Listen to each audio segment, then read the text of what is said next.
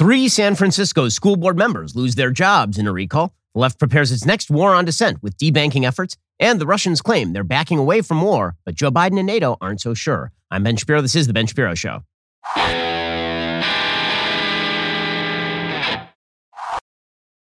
The Ben Shapiro Show is sponsored by ExpressVPN. I talk about them every single show, so why haven't you gotten a VPN yet? Get ExpressVPN right now at expressvpn.com slash Ben. We'll get to all the news in just one moment. First, you're spending way too much on your cell phone bill. I know you are, because the vast majority of people, they have one of the big wireless companies. You know, you got Verizon or AT&T and T-Mobile because you need the reception but you're really not just paying for the reception. You're really not just paying for the data. You're paying for all of their brick and mortar stores. You're paying for all of their advertising. What if you could get the same exact coverage as one of those big companies, but pay a fraction of the price? Well, this is where the magic of Pure Talk comes in. This is why I am a customer and you should be one as well. Listen to this unlimited talk, text, unlimited data, plus hotspot, 55 bucks a month.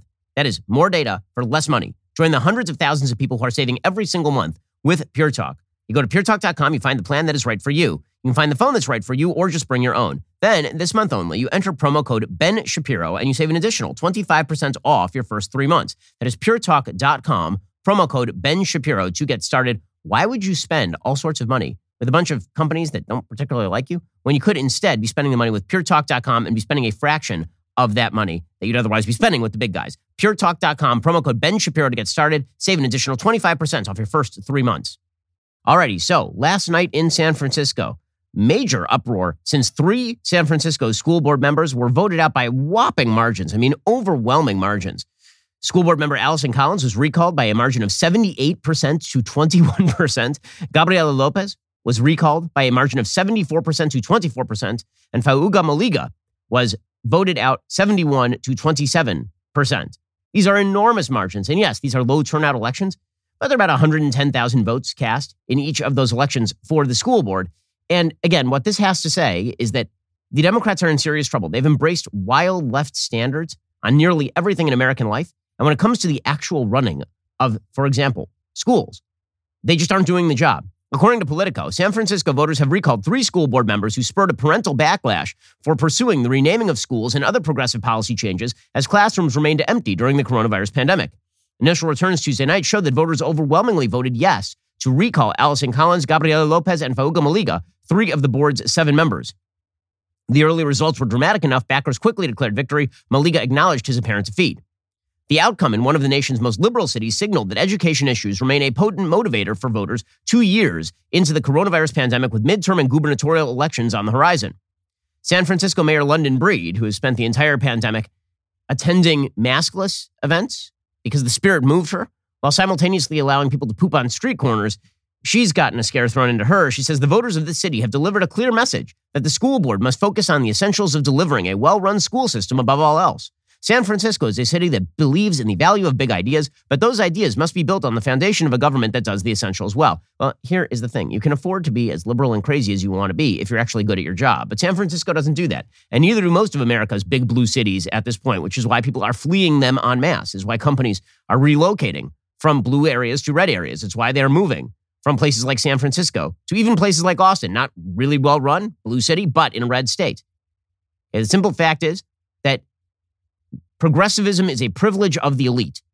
For most people, they just want to live a normal life and they want to make sure that our kids can go to school.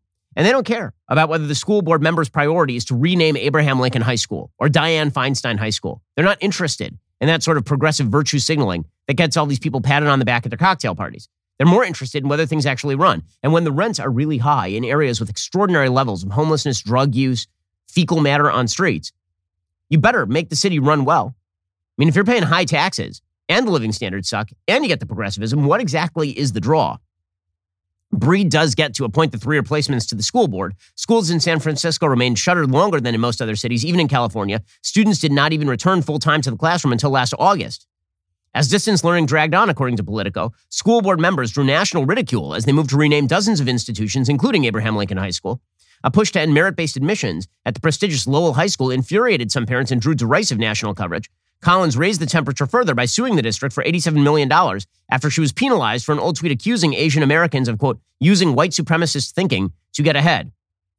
Recall pr- proponents, including Breed and State Senator Scott Wiener, wielded a significant financial advantage as deep pocketed tech executives, real, int- real estate interests, and prominent charter school backer Arthur Rock channeled two million bucks toward the effort. So Breed wanted to get rid of these people as well because she understood that they were undercutting her pitch as the mayor of San Francisco. And of course, it is not just these three school board members who are in trouble in San Francisco. It's also Chesa Boudin. So Chesa Boudin is the DA in San Francisco.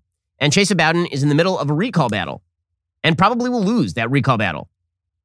According to the San Francisco Chronicle, the recall fervor over the school board members may not seamlessly transfer over to the San Francisco district attorney, but Chesa Boudin is not in great shape because the simple fact is that people in San Francisco are sick of living like this. They're not interested in living like this. Alrighty, coming up, the Democratic Party has pushed too far, and Politico is now noting that they are about to get shellacked in the midterms if they do not change direction. We'll get to that in just one moment. First, you may have noticed me talking a lot about my Helix sleep mattress, which I rely upon each and every night to provide me the energy necessary to do the show because my kids wake me up at all times. But that's not the only way I've been getting rest lately. I've also been reliant on Helix's new company, Allform, which makes premium customizable sofas and chairs shipped directly to your door. What makes an Allform sofa super cool? Well, for starters, it is the easiest way you can customize a sofa using premium materials at a fraction of the cost of traditional stores. You can pick your fabric, sofa color, the color of the legs, sofa size, and shape. Make sure it is perfect for you and your home. They have the armchairs, they've got the love seats, all the way up to an eight seat sectional, and it's modular, which means that you can add to it. You can make it grow as your family grows.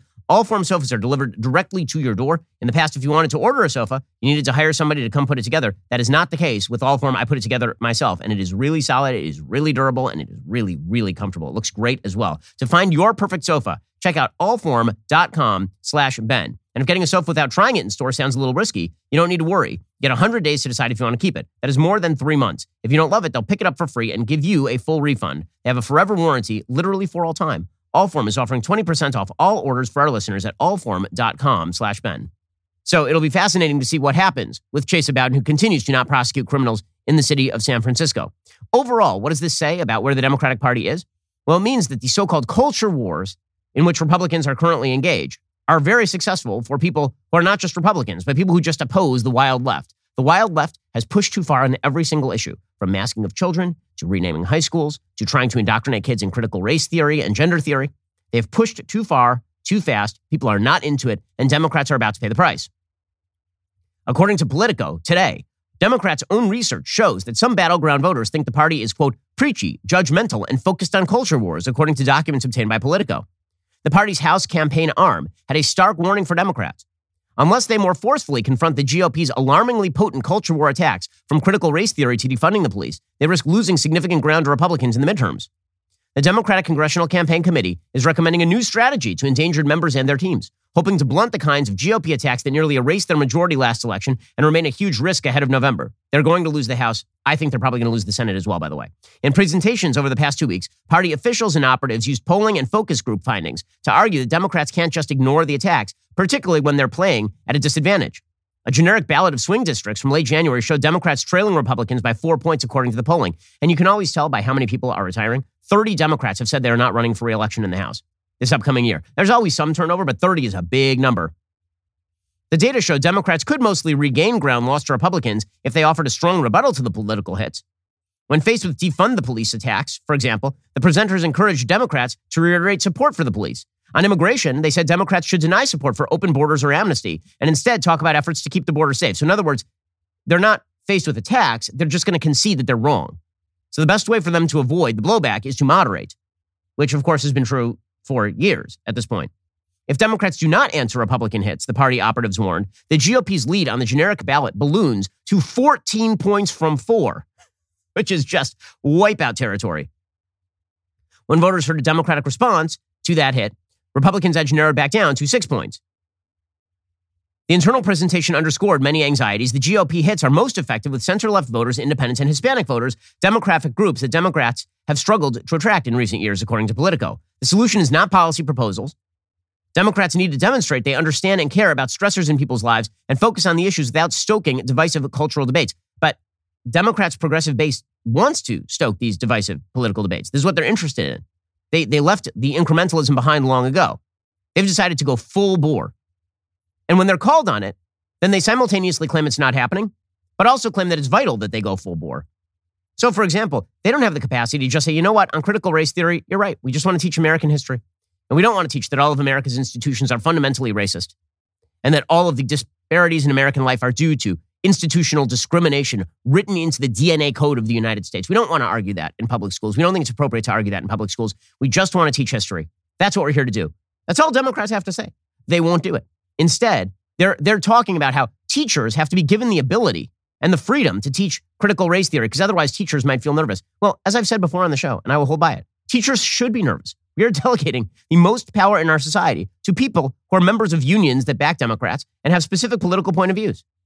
When you delegate your kids to a teacher, you're not saying that the teacher now gets to teach the kids whatever the teacher wants to teach. You're doing so for a specific purpose. You're saying, I want you to teach my kids writing and reading and math and science and actual history, not CRT crap, not conspiracy theories about the racism of the United States and racial essentialism. You're not delegating wholesale power to them. But the Democrats, because they're so in league with the teachers' unions and in hot to the teachers' unions, they can't just say that teachers should be subject to parental supervision. This is how you end up with pieces like this from the Washington Post today. New critical race theory laws have teachers scared, confused, and self censoring. And my answer to that is good. Good. Teachers should think very seriously about what they teach their students. I don't want teachers to be comfortable because I don't want, frankly, nearly anybody to be comfortable enough when it comes to the treatment of children that they feel like they can do whatever they want without parental oversight. I mean, imagine if this headline instead said pediatricians have, have, have doctors, pediatricians' laws about what doctors can talk about with your kid with regard to sex, have doctors scared, confused, and self censoring. You'd be like, well, I mean, shouldn't they be? Well, I mean, like, they're taking care of my kids in a health way. I don't want them to have like, completely uncontrolled purview over how my children are raised. Like, take it to any other area of how kids are raised. And you understand that super, if, if it were daycares, nobody would be talking about this. But according to the left, teachers are supposed to have the ultimate ability to indoctrinate your children. And if they feel a little bit on edge because now parents are looking over their shoulder, that's a bad thing. That, that makes things really terrible. Okay, let, let me just explain one more time. Schools are not a free speech area. Schools are a place for the teaching of children. And that does include baseline teaching of values. And so you have to decide as a community what those values are going to be. They're either going to be one thing or they're going to be the other thing. There is no vacuum. There is no world in which the left does not occupy a vacuum left by the right. It doesn't work that way when it comes to whatever standards you are teaching your kids. So the Washington Post writes a Utah student group was called Black and Proud. The principal had it renamed. A New Hampshire history teacher used to discuss current events in a unit about race and economics. No more. And Florida school officials canceled a lecture for teachers on the history of the civil rights movement while they considered whether it would violate state rules. In 13 states, new laws or directives govern how race can be taught in schools, in some cases, creating reporting systems for complaints. The result, teachers and principals say, is a climate of fear around how to comply with rules they often do not understand. Just understand that according to the left, you should live in fear at your job if you don't post a black square for Black Lives Matter, but they should not have to think twice about what they teach your kids about critical race theory. They should be given complete freedom. Okay, now it's completely backwards. And it's funny to hear folks on the left say, well, you know, you say that you're, you're sort of classically liberal in your approach to free speech, but then you want teachers to feel nervous. Right, because schools are where you teach children. Those are not predominantly free speech areas. Free speech areas are things like Facebook. Free speech areas are things like Twitter. Free speech areas are things like the public airwaves, free th- podcasts. These are free speech areas. Newspapers. You know it's not a free speech area? My kid's school, not a free speech area. It isn't. There's certain there are certain spheres of speech inside the schools, but those spheres are contained. They're not unlimited. The left wants them to be unlimited because they are using the classically liberal rules with regard to speech in order to indoctrinate kids and then say that you are a fascist if you don't want them indoctrinating your kids. That is the whole argument they're making right now. The new measures, according to the Washington Post, typically bar teachers from, from suggesting the United States is a racist country, from elevating one race or gender over another, or implying that one race is superior. Now, that's why is that even remotely controversial? Teaching kids in public school that America is a racist country, or elevating one race above another, or implying that one race is superior, like this should be baseline for what you don't teach kids. So far, this has not triggered wholesale rewrites of the curriculum. Few educators have faced prosecution or punishment. Some teachers say they see no changes at all, but many teachers nonetheless describe a chilling effect. They say they now err on the side of caution for fear that a student or parent might complain, resulting in a public battle, or even in extreme cases, they might lose their jobs. In New Hampshire and Oklahoma, which allow anyone unhappy with a teacher to complain to the state, there's an extra layer of fear.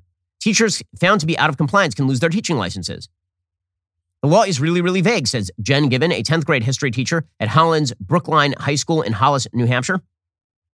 The New Hampshire law bars teaching that people of one age, sex, gender identity, sexual orientation, race, creed, color, marital status, familial status, mental or physical disability, religion, or national origin are inherently superior or inferior to people of another. But Given says she's not clear on the definition of inherently superior or inferior. The response is, no one's really sure, she said. It led us to be exceptionally cautious because we don't want to risk our livelihoods when we're not sure what the rules are. Okay, so um, fine. So you're being cautious. I'm, I'm puzzled as to why you shouldn't be cautious. In a second, we'll get to critics of the Florida law who suggest that, hey, why shouldn't teachers be able to indoctrinate your kids with any social values they like? We'll get to that in just one moment. First, I got to tell you, I did not eat well this last weekend. I really ate quite poorly, like lots of carbs. It was delicious, but I felt extremely fat. But I didn't have time to work out at the gym on Monday. So what did I do? I popped onto that Echelon bike and I made the magic happen. Echelon brings the gym home to you. Have a New Year's resolution to reach your fitness goals? It can really help to have world class instructors choreographing classes, music from your favorite artists, a community of hundreds of thousands of people who can give you that extra push. Echelon gives you that. Echelon is the affordable way to get the workout equipment, workout community, and an instructor's motivation right in the comfort of your own home. Echelon's fitness app provides you with thousands of live and on demand classes with great music from your favorite artists. With Echelon, you can work out anytime, day or night, crush those fitness goals. Just pick your class, climb the leaderboard, cheer each other on, give it your all. It makes it really fun and really engaging. It's not just you kind of riding a bike in your room by yourself. You're actually engaged with an entire network of people who are also riding and competing and having fun together. Around the clock classes for the family, including full body workout programs that keep you coming back. One membership covers a family of five. Right now, for a limited time, podcast listeners get up to 840 bucks off MSRP. To get this exclusive podcast discount, text Ben to 818181. Again, text Ben to 818181. Get up to 840 bucks off MSRP. Text Ben to 818181. Message and data rates may apply. Terms available at echelonfit.com slash SMS. Membership sold separately. But again, what this really comes down to is we want them to be able to teach leftism. And so we are going to pretend that this is about the freedom of speech of the teachers. And some people are saying this just straight out.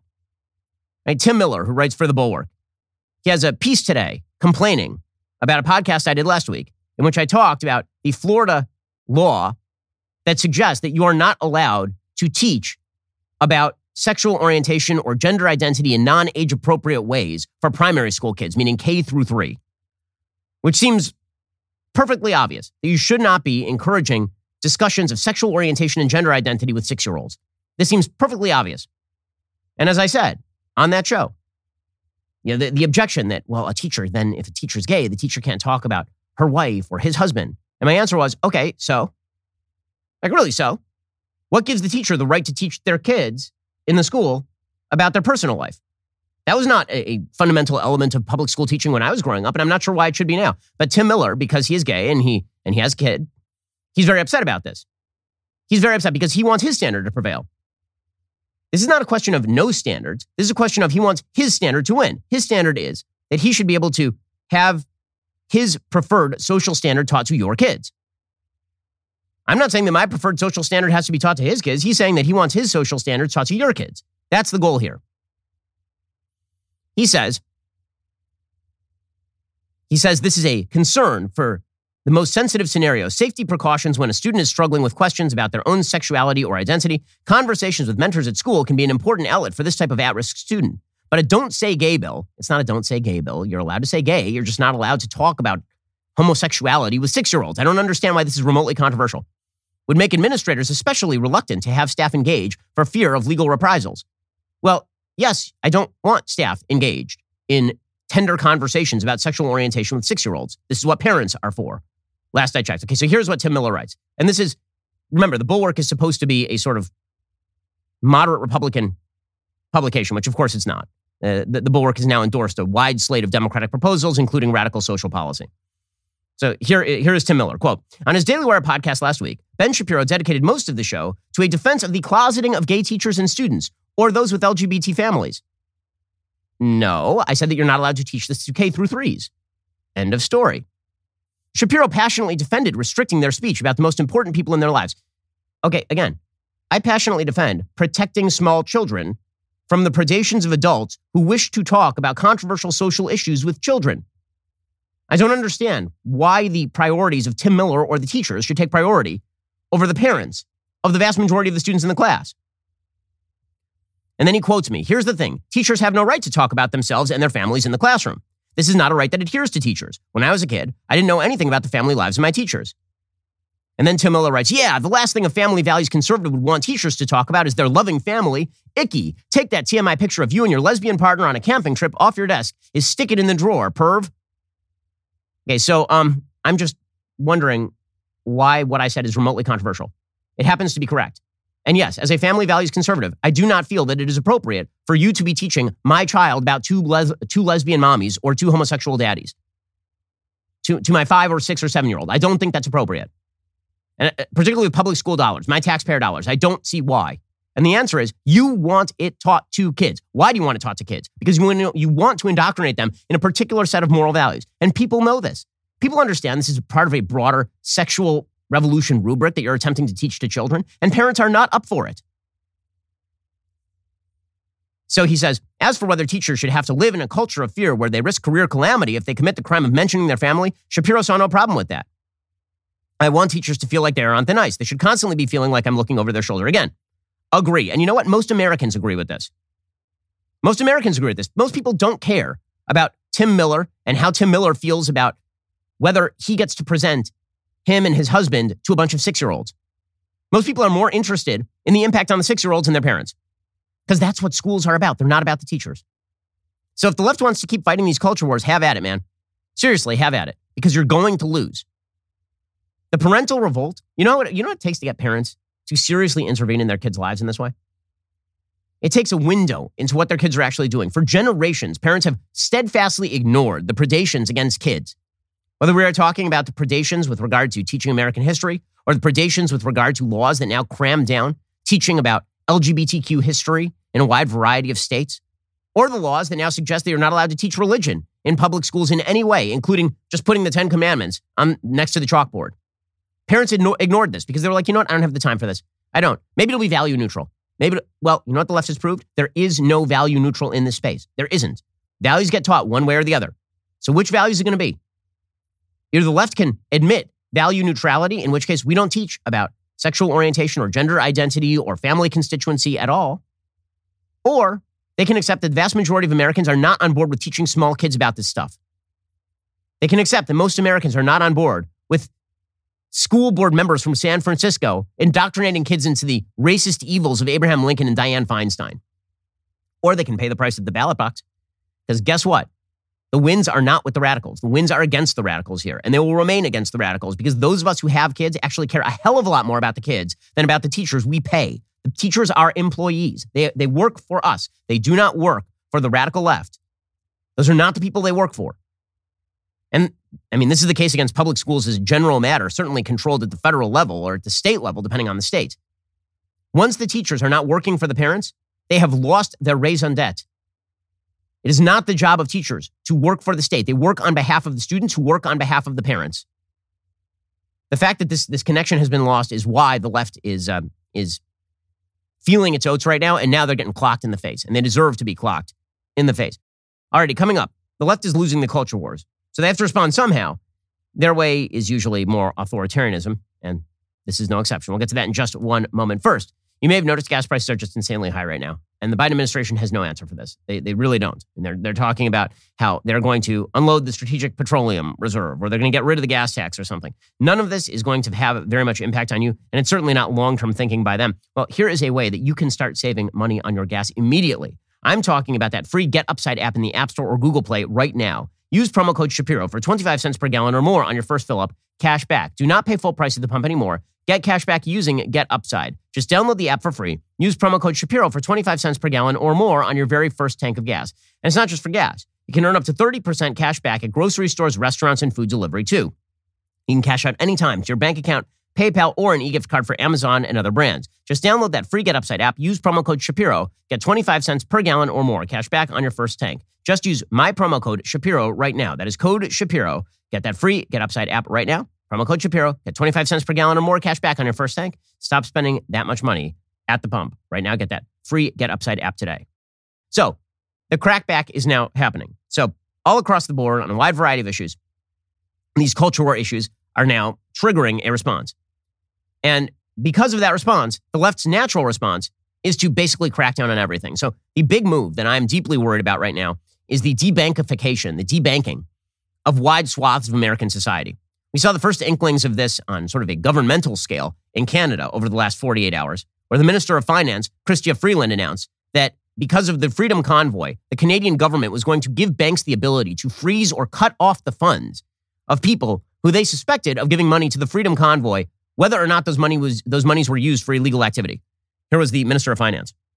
The government is issuing an order with immediate effect under the Emergencies Act authorizing Canadian financial institutions to temporarily cease providing financial services where the institution suspects that an account is being used to further the illegal blockades and occupations. As of today, a bank or other financial service provider will be able to immediately freeze or suspend an account without a court order. In doing so, they will be protected against civil liability for actions taken in good faith. Okay, so this is stuff actually happening from the government in Canada. But in the United States, it's happening at a social level. You're starting to see financial institutions beginning to debank people they do not like. This has been going on for a couple of years at this point. The latest iteration is according to Business Insider, My Pillow CEO Mike Lindell has now been terminated as a client by the Minnesota Bank and Trust a month after the financial institution described him as a reputation risk. Now, was he defrauding the bank? Was he committing some sort of widespread financial fraud, Mike Lindell? He was not. They just don't like that Mike Lindell says things about January 6th that they don't like. Frankly, he says things about January 6th that I don't like. He says things about the 2020 election with which I strenuously disagree. But guess what? You don't lose banking ability in the United States because you disagree with the, with the prevailing winds of political opinion. Insider viewed two letters sent to Lindell by the bank dated February 11th. In one, bank, in one letter, the bank said Lindell's accounts with the bank would be closed by the end of business on February 18th. Any remaining collected balance in the account, sheltered to be closed, scheduled to be closed, will be mailed to the address we have on file. Alternatively, before February 18th, you may transfer using online banking the remaining balance directly to your other banking institutions. Lindell told Insider he had nine accounts at the bank, none were related to his main MyPillow business. He said one account at the bank was connected to his website, Frank Speech. The other was connected to Lindell Recovery Network, the Pillow CEO's platform for people with addiction. Lindell said they just said Mike Lindell's in the public eye. We don't want to be part of the news. And now they're in the news, aren't they? They're evil for canceling us. He is not wrong, by the way.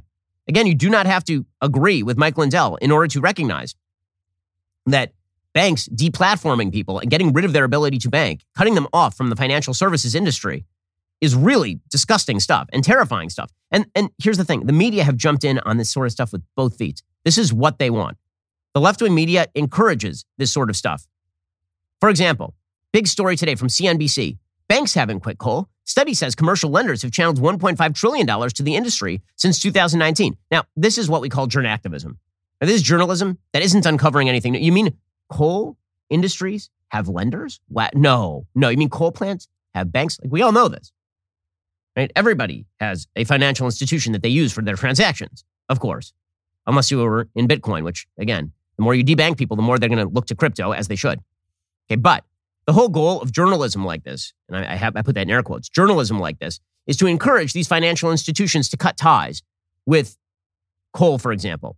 So, according to CNBC, banks and investors have channeled massive sums of money to support the coal industry in recent years, according to new research, propping up the world's dirtiest fossil fuel at a time when humanity is facing a climate emergency. Analysis published Tuesday by campaign groups Urgewald and Reclaim Finance, alongside more than two dozen other NGOs, found the commercial banks channeled $1.5 trillion to the coal industry between January 2019 and November of last year. The research shows how a tiny number of financial institutions from a handful of countries play an outsized role in keeping the coal industry afloat. Okay, so again, the entire goal of this sort of reporting is to encourage financial institutions to cut off people they do not like at the knees. That's the goal. That, that, that is why they are doing this sort of reporting in the first place. This is the this kind of journal activism is why, for example, there is a supposed leak website, Distributed Denial of Secrets, which was posting donor files from the fundraising platform GiveSendGo relating to the Canadian movement of people opposed to pandemic health measures, including COVID 19 vaccine measures. So they're now literally hacking and leaking out the donor info. The goal here is to get those people targeted. We'll get to more on this in just one second. First, with inflation on the rise, 20 bucks barely gets you anything these days. In most restaurants, you can't get a burger and fries for under that. How about it like at the gas pump? Well, you might be able to get like a quarter of a gallon or something. I mean, like really, gas is getting very expensive. But from my cell phone company, Pure Talk, you can get unlimited talk, text, plenty of 5G data for just 20 bucks a month. Pure Talk gives you the same quality of service as your current cell phone provider, but for half the cost. I want to ensure you heard that. This is top tier coverage on America's most dependable 5G network for half the cost of other carriers. The average family will save almost a thousand bucks a year, all with no contracts and no activation fees. You can switch to Pure Talk with the phone and phone number you currently use, or you can take advantage of their great deals on the latest iPhones and Androids. Making the switch is incredibly easy. Their U.S. customer service team can help you join Pure Talk in as little as 10 minutes. Choose to spend your hard earned money with a wireless company that shares your values, supports our military and veterans, a company that creates American jobs, and refuses to advertise on fake news networks. Don't spend another day spending ridiculous amounts of money on your phone plan. Go to puretalk.com slash Shapiro. Right now, my listeners can get an additional 50% off their very first month of coverage. That's puretalk.com slash Shapiro. This is what they've been doing on the left for quite a while. I mean, they've been doing this ever since Prop 8 in California in 2008. They literally got the CEO of Mozilla Firefox canned because he had the temerity to donate in favor of traditional marriage in a state that voted in favor of traditional marriage in 2008. So left for a long time has wanted to destroy people who donate or give money in ways they don't like. But now they're actually targeting banking systems and institutions, going after institutions like Give, Send, Go. And again, this is nothing particularly new.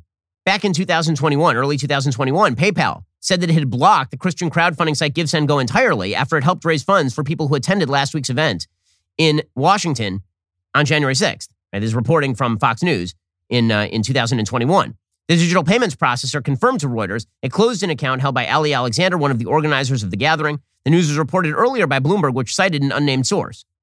So there's no allegation, by the way, that Ali Alexander, who I don't believe was was Ali Alexander prosecuted. I don't think that Ali Alexander was actually prosecuted for January 6th.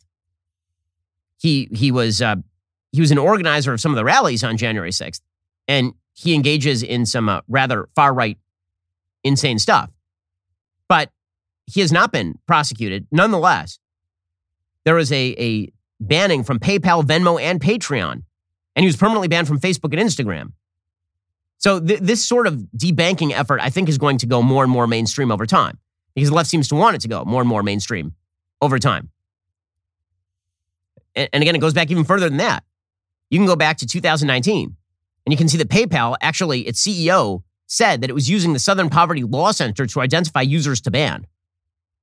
So you now have these financial platforms that are attempting to get rid of people, to debank people. So what happens when it's the government, like in Canada, that's actually encouraging this?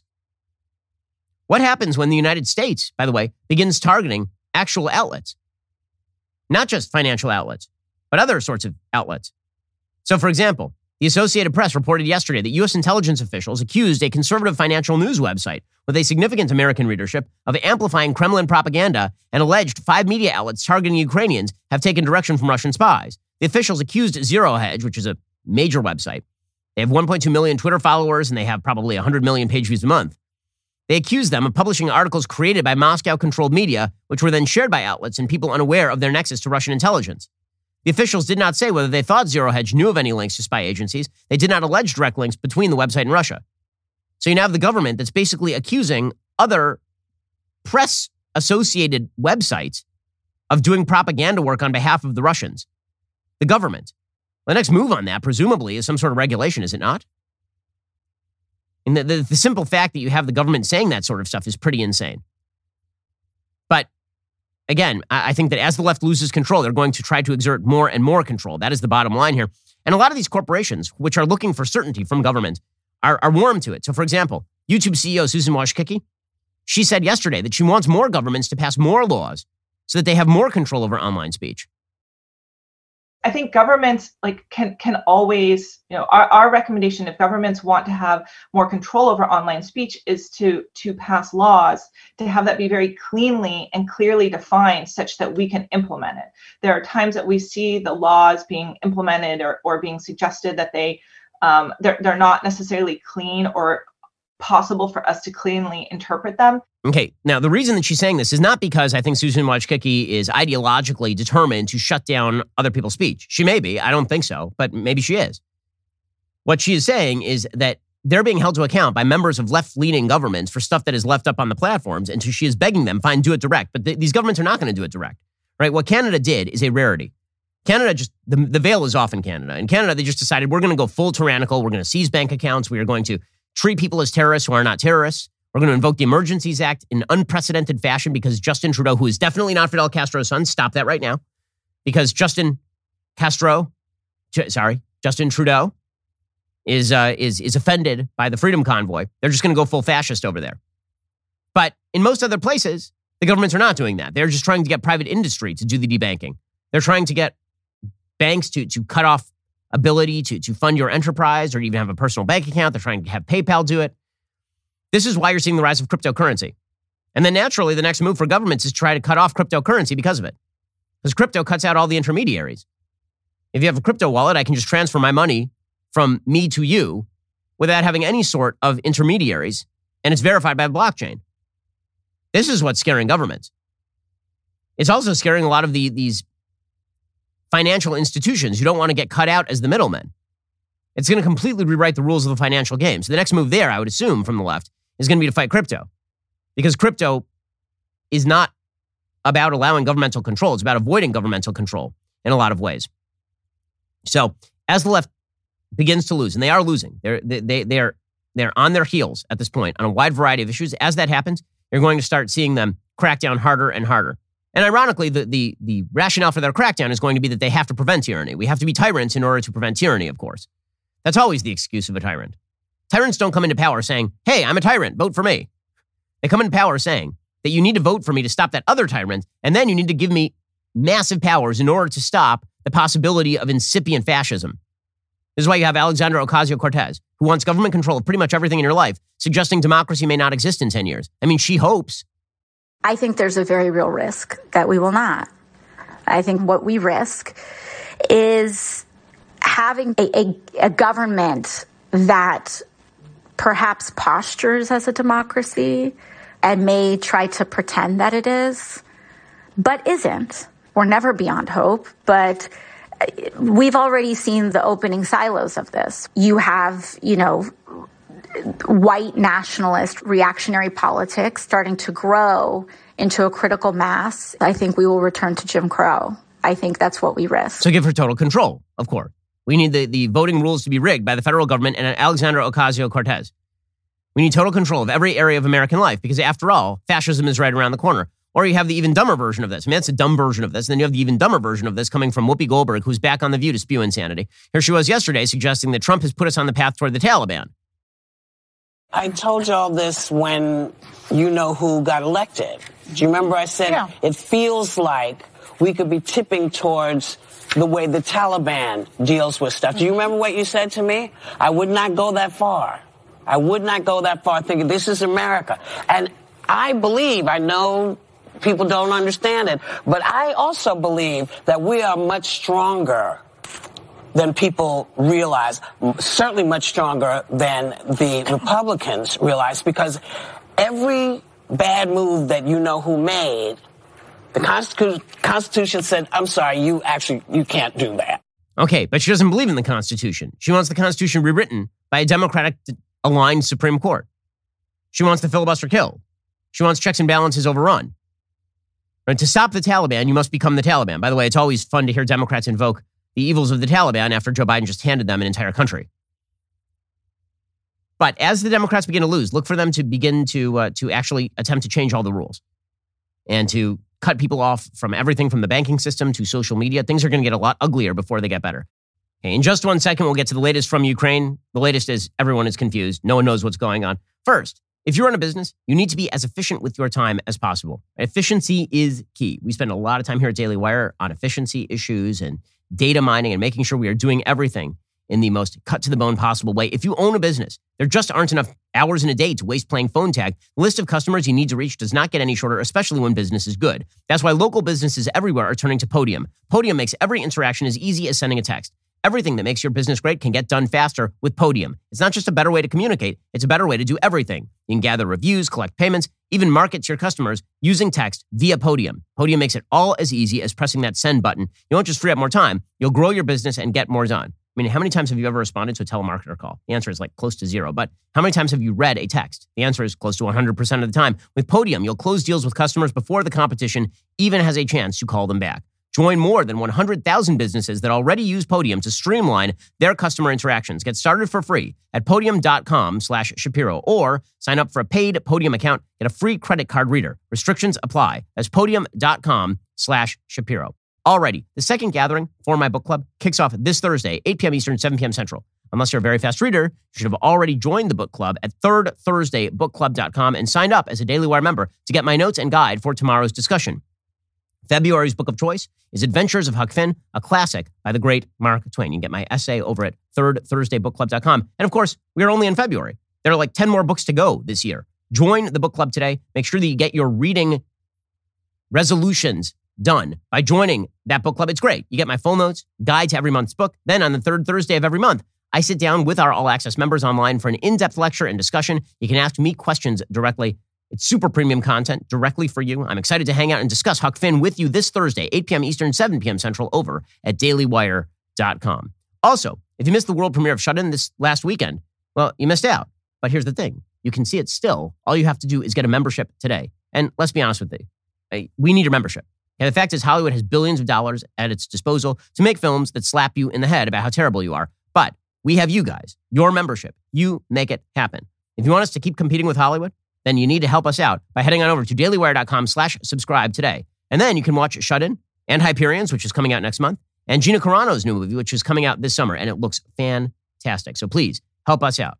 And we have great content coming out for you all the time. In fact, we have a great new piece of content. It is titled The Enemy Within. It's our new series featuring acclaimed journalist and expert in national threats, Lee Smith. In the show, Smith uncovers a political coup orchestrated by America's ruling elites to generate their own wealth and power at the expense of the American people's safety and freedom. From Anthony Fauci to our educational system to Hollywood and everything in between, every episode takes you deep into what's going on behind the scenes, what those who are supposed to be protecting you don't want you to know. Here's the trailer. What if everything we think we know about our leaders, our society, and our relations with the rest of the world is wrong? America is facing two major challenges. One is the Chinese Communist Party. However, the most significant threat comes from within. You're trying to obscure responsibility for 4 million people dying around the world. Okay, Senator Paul, you do not know what you are talking about. We've already seen evidence of how the elites want to run the United States. They're modeling themselves after Chinese autocracy. For over a decade, the People's Republic of China has stood publicly accused of acts of cruelty and wickedness that match the cruelty and wickedness of medieval torturers and executioners.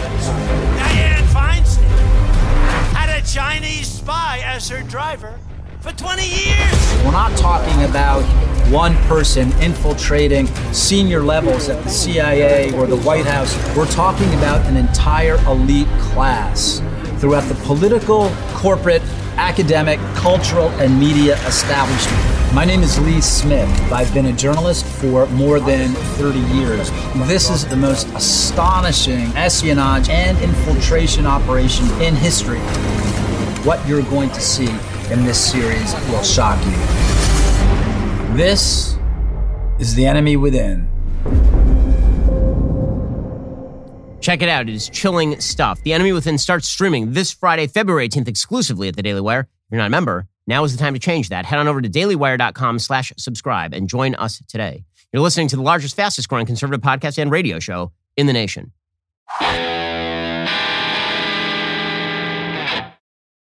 Meanwhile, the confusion over Ukraine continues. I mean, th- this is just not stopping because at the same time that Russia is announcing a pullback, NATO is saying, well, maybe you're pulling back and maybe you're not. NATO announced this morning that they don't actually believe that the Russians are pulling back, even though the Russians are now broadcasting video of tanks moving from Crimea back to bases inside of Russia. Joe Biden gave a speech yesterday in which he said, We have not actually verified that Russian forces are pulling back. If they don't, then there could be a bloody, destructive war. Here was Biden yesterday. The Russian defense minister reported today that some military units are leaving their positions near Ukraine. That would be good, but we have not yet verified that. We have not yet verified the Russian military units are returning to their home bases. Indeed, our analysts indicate that they remain very much in a threatening position. To the citizens of Russia, you are not our enemy. And I do not believe you want a bloody, destructive war against Ukraine. Okay, then Joe Biden was asked some questions and he uh, directly ran away from the microphone, as he is apt to do because he has no answers. We do not stand for freedom where it is at risk today will surely pay a steeper price tomorrow. Thank you. I'll keep you informed. Catch you later. Jet setting out. Now, here's the thing I don't actually disagree with what Biden is saying right here. And if Biden is able to prevent Russia from crossing borders and going to war without making any serious concessions to the Russians, that's a win.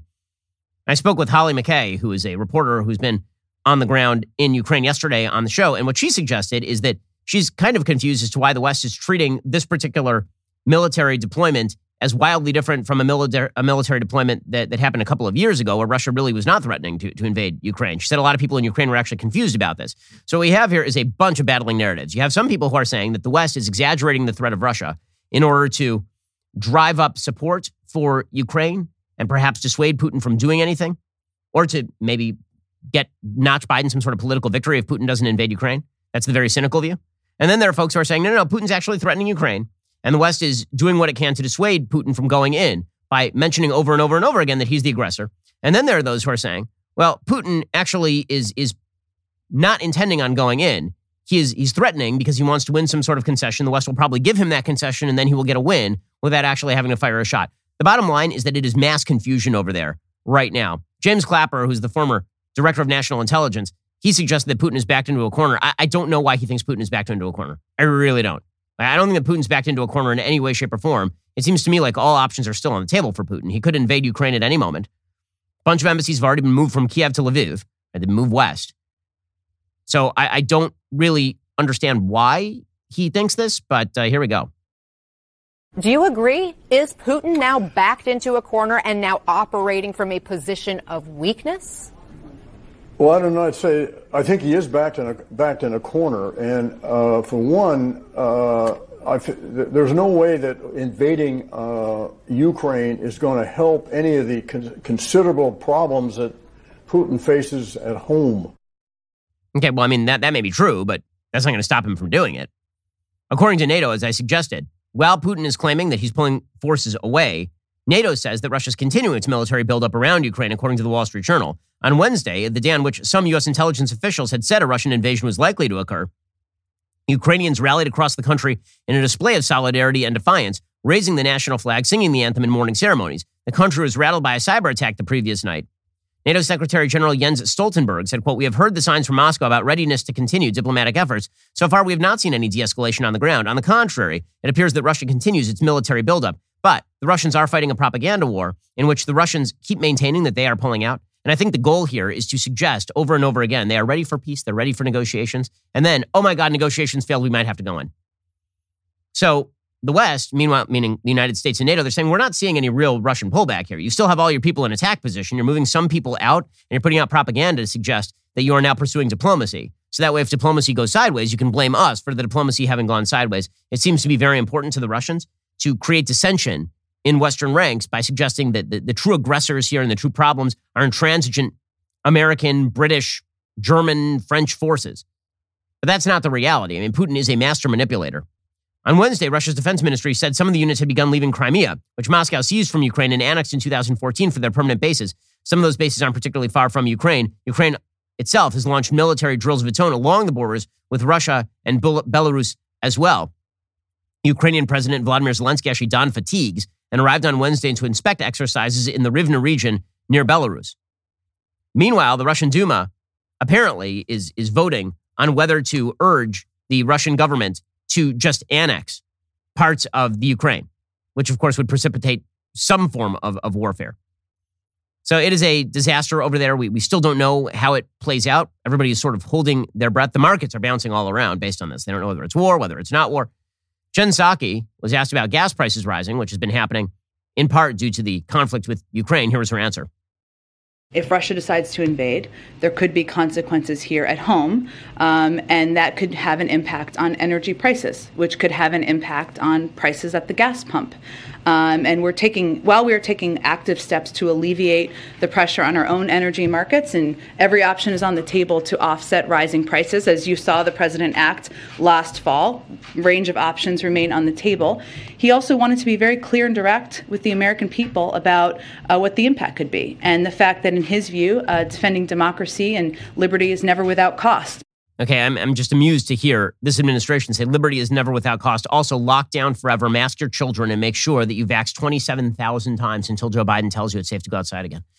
But policy on Ukraine, we can't deem it a failure or a success until we see the actual result of the policy. So far, it seems like it's successful in at least staving off a Russian invasion for the moment. Alrighty, we'll be back here later today with an additional hour of content. Coming up soon is the Matt Walsh Show. That airs 1.30 p.m. Eastern. Be sure to check it out over at dailywire.com. I'm Ben Shapiro. This is The Ben Shapiro Show.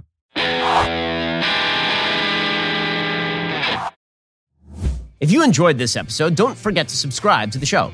Help spread the word about The Ben Shapiro Show by giving us a five star review and sharing the show with a friend. We're available on Apple Podcasts, Spotify, YouTube, or wherever you get your podcasts. And be sure to check out some of our other Daily Wire shows. The Ben Shapiro Show is produced by Elliot Feld, executive producer Jeremy Boring. Our supervising producer is Mathis Glover, and our production manager is Pavel Lydowski.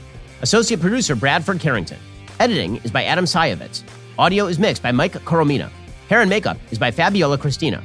Production assistant Jessica Kranz. The Ben Shapiro Show is a Daily Wire production. Copyright Daily Wire 2022.